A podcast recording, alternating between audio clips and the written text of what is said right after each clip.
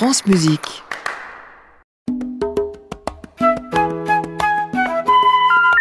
Ne quittez pas, nous allons prendre votre appel. Vous aimez Mozart C'est lequel? Le dernier. Faut dire que j'ai pas de peau avec la musique. T'en fais aussi? Moi, plutôt crevé. Vous voyez pas que c'est un peu réservé à une certaine élite France Musique, La 4 saisons n'est pas qu'une pizza. Saskia Deville. En 1890, Claude Debussy tombait sous le charme d'un recueil que Paul Verlaine avait publié quelques années plus tôt, Fête galante. Parmi les 22 poèmes que Verlaine a assemblés se trouve le fameux Clair de lune qui évoque une douleur cachée sous un masque de bonheur. L'ambivalence humaine dans toute sa splendeur. Debussy lui offrit l'une de ses plus belles pièces, maintes fois reprises au cinéma ou par la publicité, ou par les musiciens eux-mêmes d'ailleurs. Je pense à Chili Gonzalez que nous recevrons après-demain et qui ouvre son nouvel album avec un sample de ce titre, ou encore et surtout à notre invité du jour, passionné depuis son plus jeune âge par ce répertoire d'une immense richesse et qui nous offre une version de ce clair de lune pleine de délicatesse.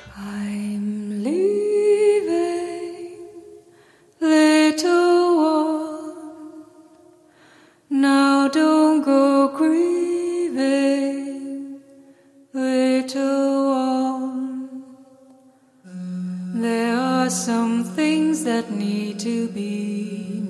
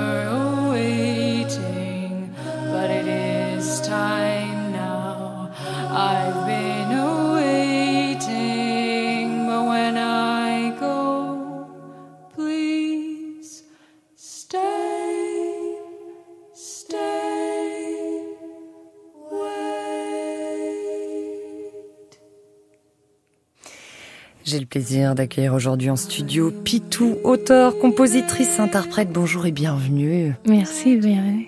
Quel bonheur de vous écouter ici avec euh, euh, cette version du clair de lune de Ouais. Debussy. Qu'est-ce qui vous a donné envie justement de vous emparer à votre tour de ce monument du répertoire? Oui, euh, donc j'aime tellement euh, cette pièce et j'ai toujours voulu jouer ça, mais je joue pas piano.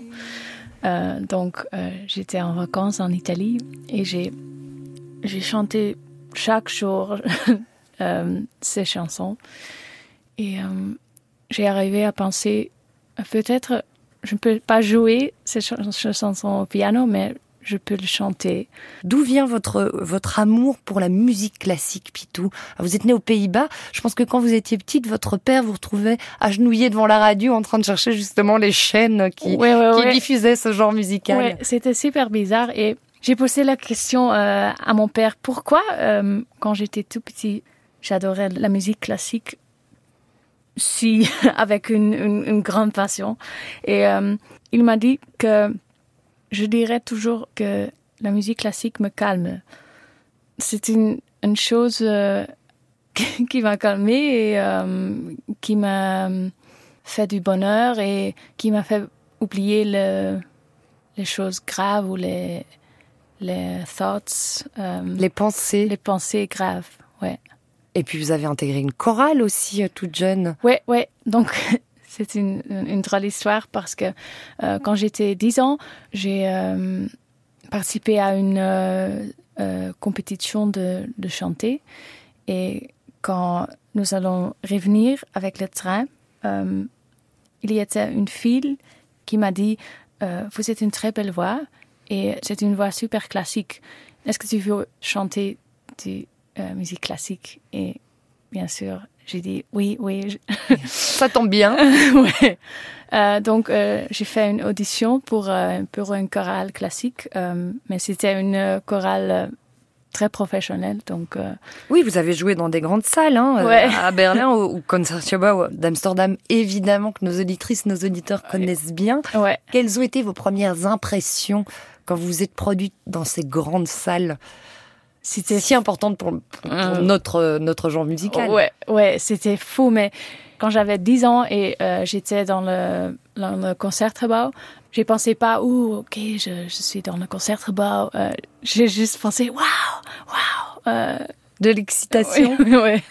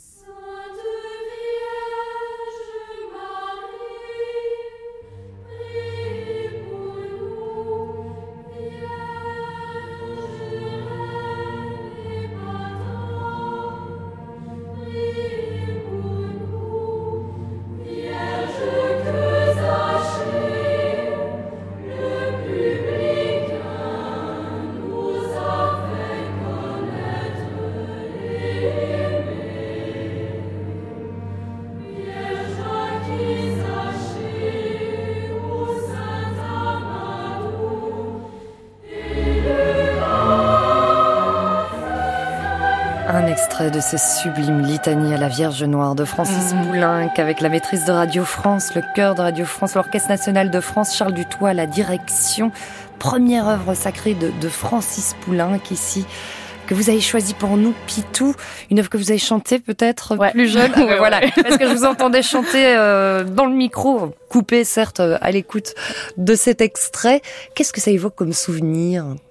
Donc, euh, je pense que cette pièce, c'était la première pièce. euh, donc, nous avons chanté beaucoup de pièces et euh, beaucoup de pièces de, de Bach et euh, c'est, ce sont tous des super beaux pièces, mais, mais très douces et très euh, right, Juste juste.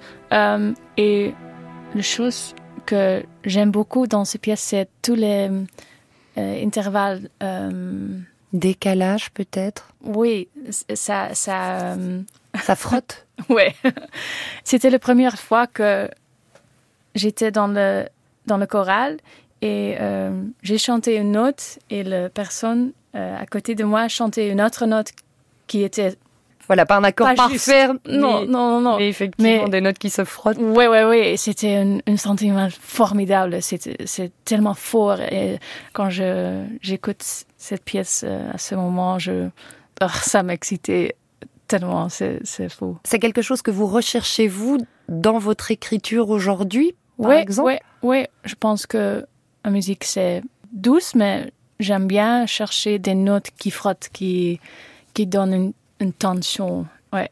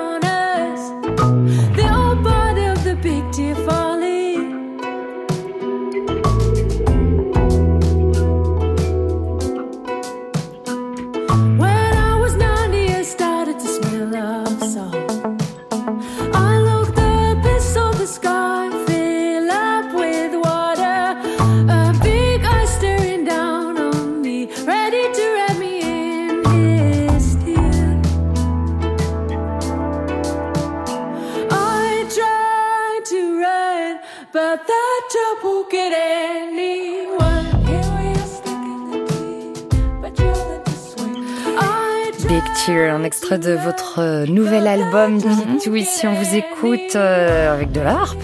Je crois que c'est une nouveauté, ouais, ça. hein. Ouais, ouais. Euh, c'est l'art de Baroque Orchestration X. C'est un ensemble de- d'Anvers.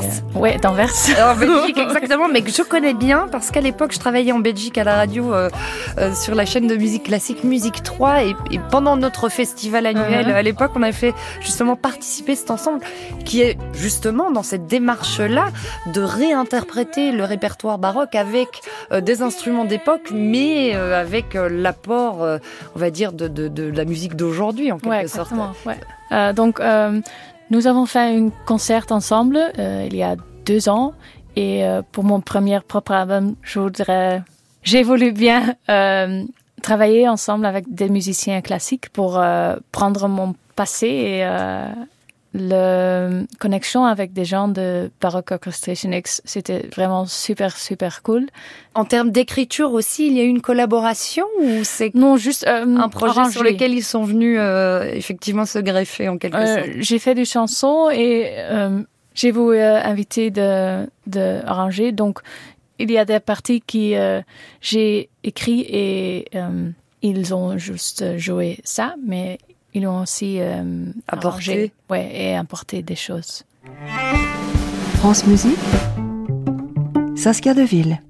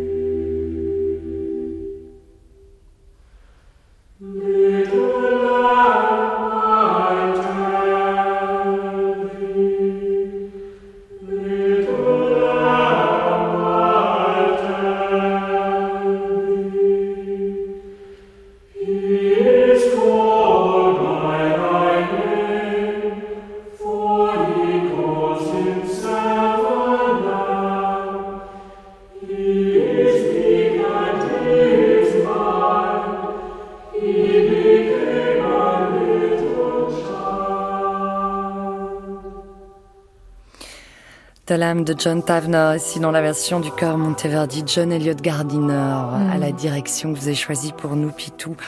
Une pièce euh, courte a cappella composée en, en 1982 d'une très très grande beauté.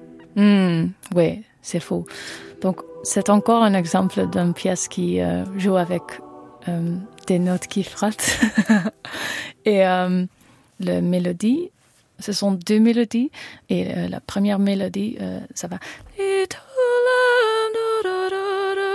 La mélodie seconde, c'est.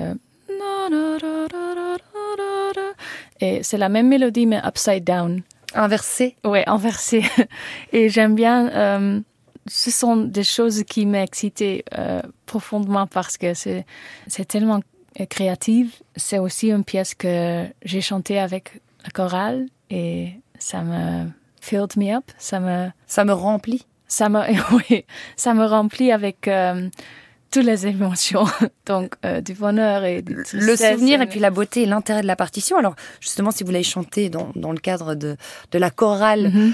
à laquelle euh, vous participiez enfant, vous avez eu là aussi la partition sous les yeux. Comment est-ce que vous vous travaillez justement euh, quand vous écrivez aujourd'hui? Est-ce que euh, les partitions sont totalement écrites? Est-ce qu'il y a euh, de la place faite pour de l'improvisation? Est-ce que vous travaillez sur ordinateur puis tout Euh, donc, je commence souvent juste avec une guitare et ma voix, mais euh, quand j'ai une, une idée basic, je vais à l'ordinateur parce que j'aime bien, bien, bien euh, jouer avec des chorales, donc des voix.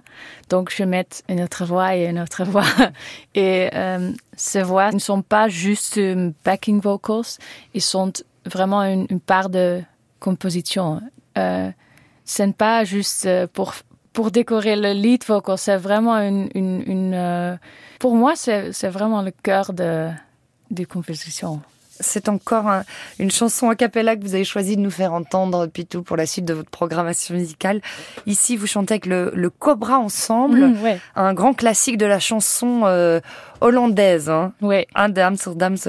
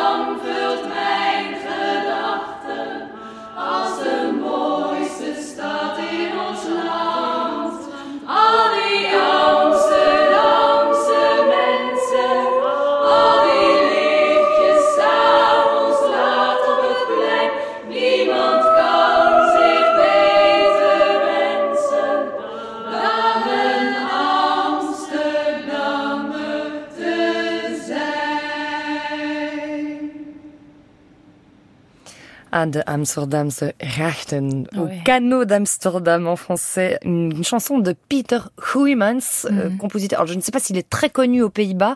Ouais, Euh, ouais. Euh, voilà, euh, mais mais j'ai appris, j'ai appris parce qu'on en apprend tous les jours que cet auteur-compositeur néerlandais œuvrait sous un pseudonyme car son père, ex-diplomate, ne souhaitait pas que son fils se lance dans la Ah, musique. Donc il a signé nombreuses de ses œuvres. Peter Schott, moi j'avais un- une question avant qu'on parle de, de cet extrait qu'on vient d'entendre. Pitou, Pitou, justement, ça vient d'où?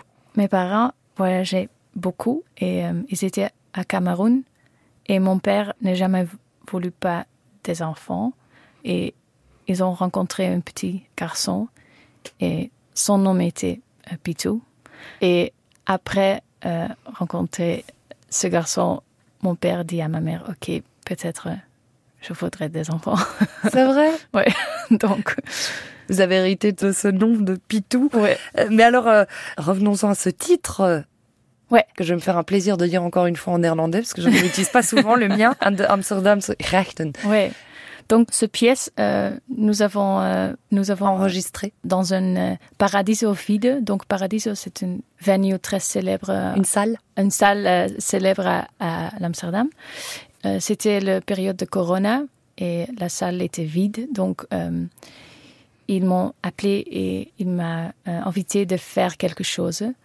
Et euh, j'ai euh, invité l'ensemble Cobra. Donc, ce sont sept jeunes femmes qui sont formées au chant classique, hein, justement, euh, Ouais, qui font ouais. cet ensemble a cappella. Ouais, ouais, ouais.